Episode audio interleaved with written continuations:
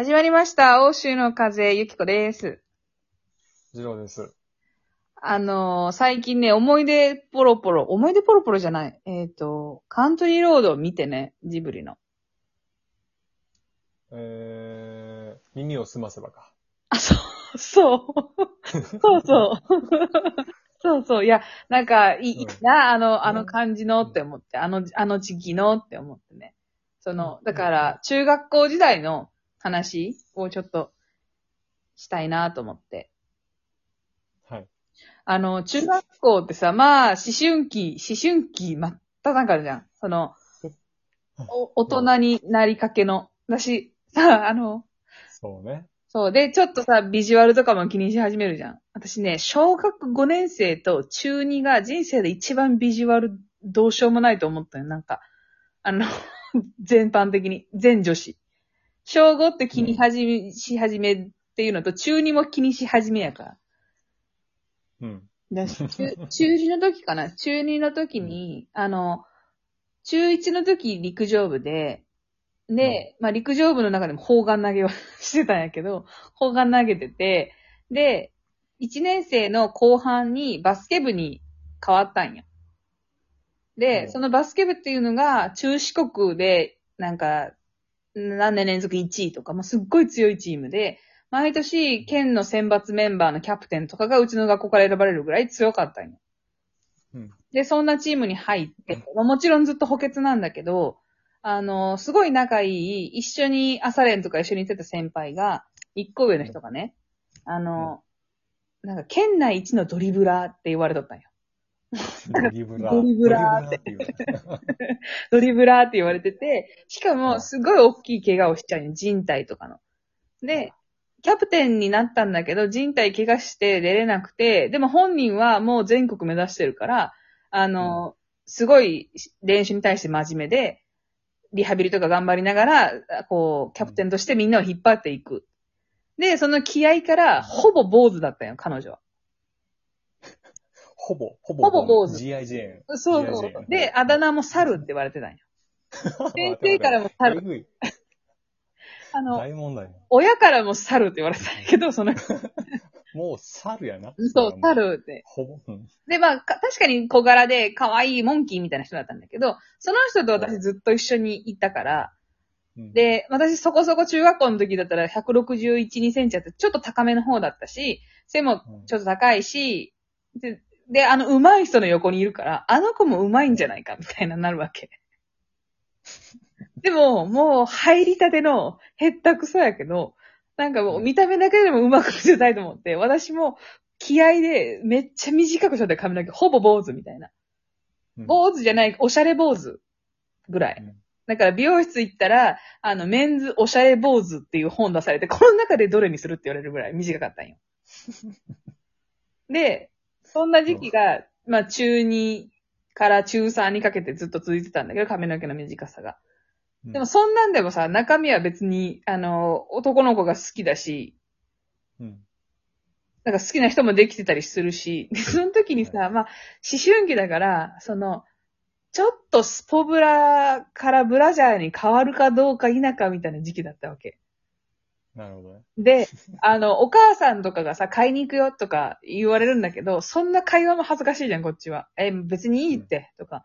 だけどお母さんも、まあまあでもね、ちょっと、もう、買った方がいいんじゃない？みたいな。なんかちょっと照れくさい感じで買い物行くんだけど、もうその頃の私の私服って言ったら、もう髪の毛合わせの私服だから、男の子なんよ。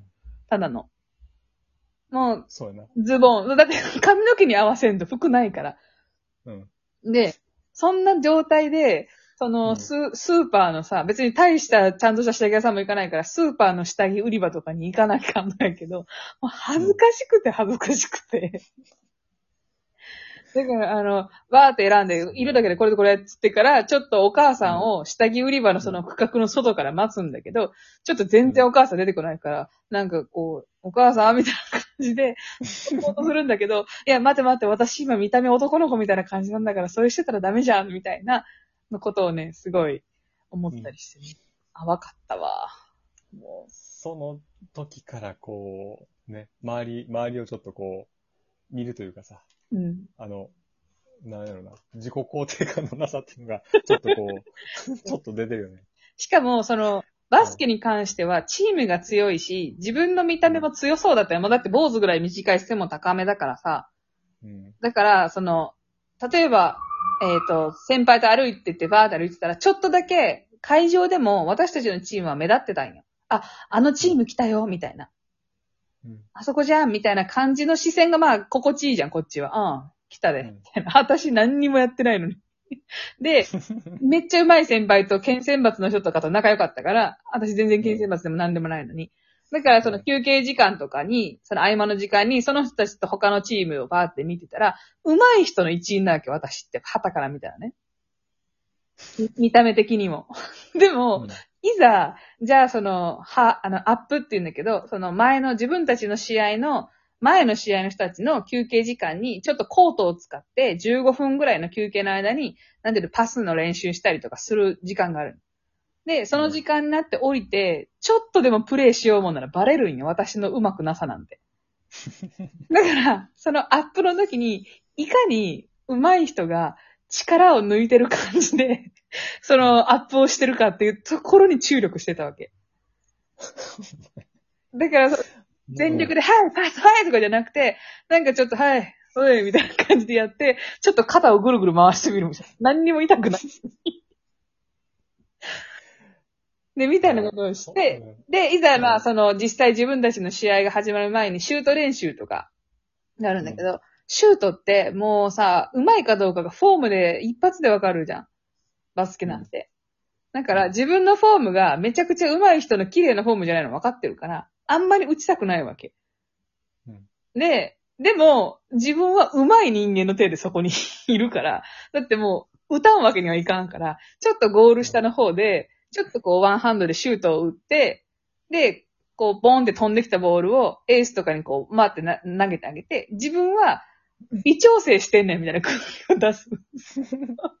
この肩がなーみたいな、その肩と手首なーみたいな感じで、もう、とにかく、誰も見てないんだろうけど、とにかく自分のチーム以外の上にいる人たちが、パッて見て、あのチームじゃん、あ、あの子じゃん、あの子うまそうっていうのの目線を勝手に感じてやってたんだけど。で、実際、試合が始まると、あの、バスケって、いろんな歌があるんよ。その、うんなんか、もう、なんかね、うちらの学校の場合は、結構、最初に、こう、なんて言うんだろう。ソロパートがあって、そっからみんなで追いかけるように歌うみたいな。なんか、いけ、いけ、いけ、いけ、てててーみたいなのを、こう名前をね、例えばなんか、ジローみたいな言って、みんながいけ、いけ、いけ、いけ、ジローみたいなのを、こう、レギュラーメンバー全員言っていくみたいなのがあるんだけど、うんうんもう、あろうことがソロパート全部私ない。さっきまであんなにカッコつけてて、肩が、みたいなこと言ってるやつが、まあ、歌う、歌う。ずっと、カラオケかぐらいずっと歌ってんのよ、私。で、しかも、それプラス、私なんかスコアも書いてて、その、だか役割多かったんよ。そのスコアしながら、歌もソロパート歌い。うん。なんか働き者が、あと働き者やんか。そうそう。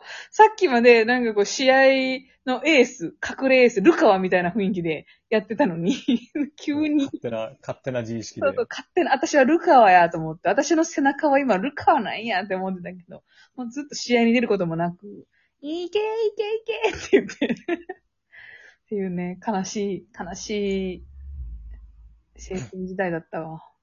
それが、だいたい10、中2ぐらい、14歳ぐらい。そう、だからそれこそ中二病よね、中二。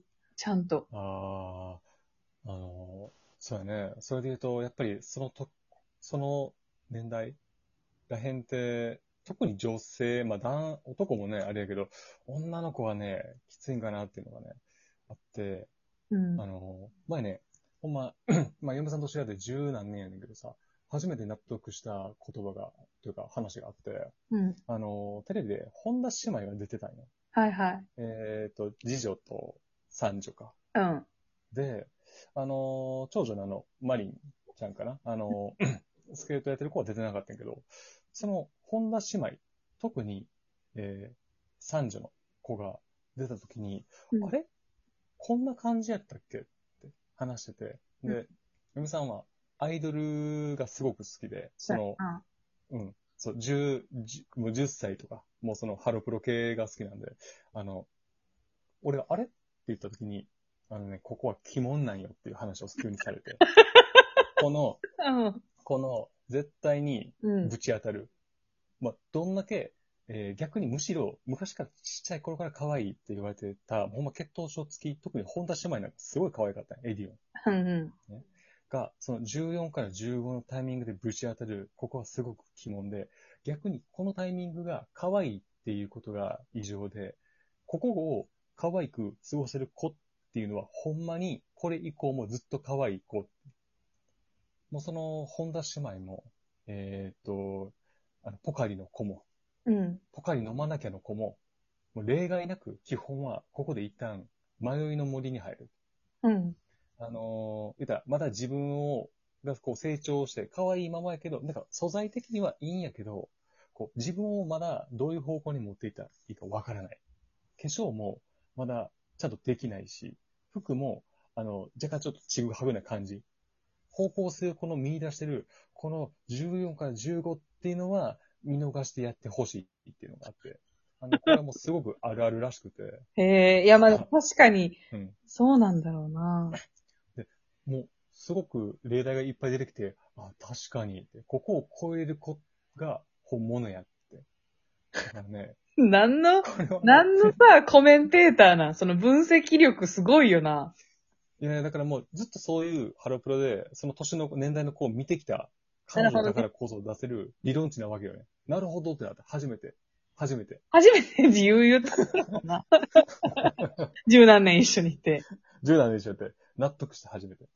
ちょっと彼女にアイドル論は聞いてみたいけどな。いつか。まあね。まあ皆さん落ち込まない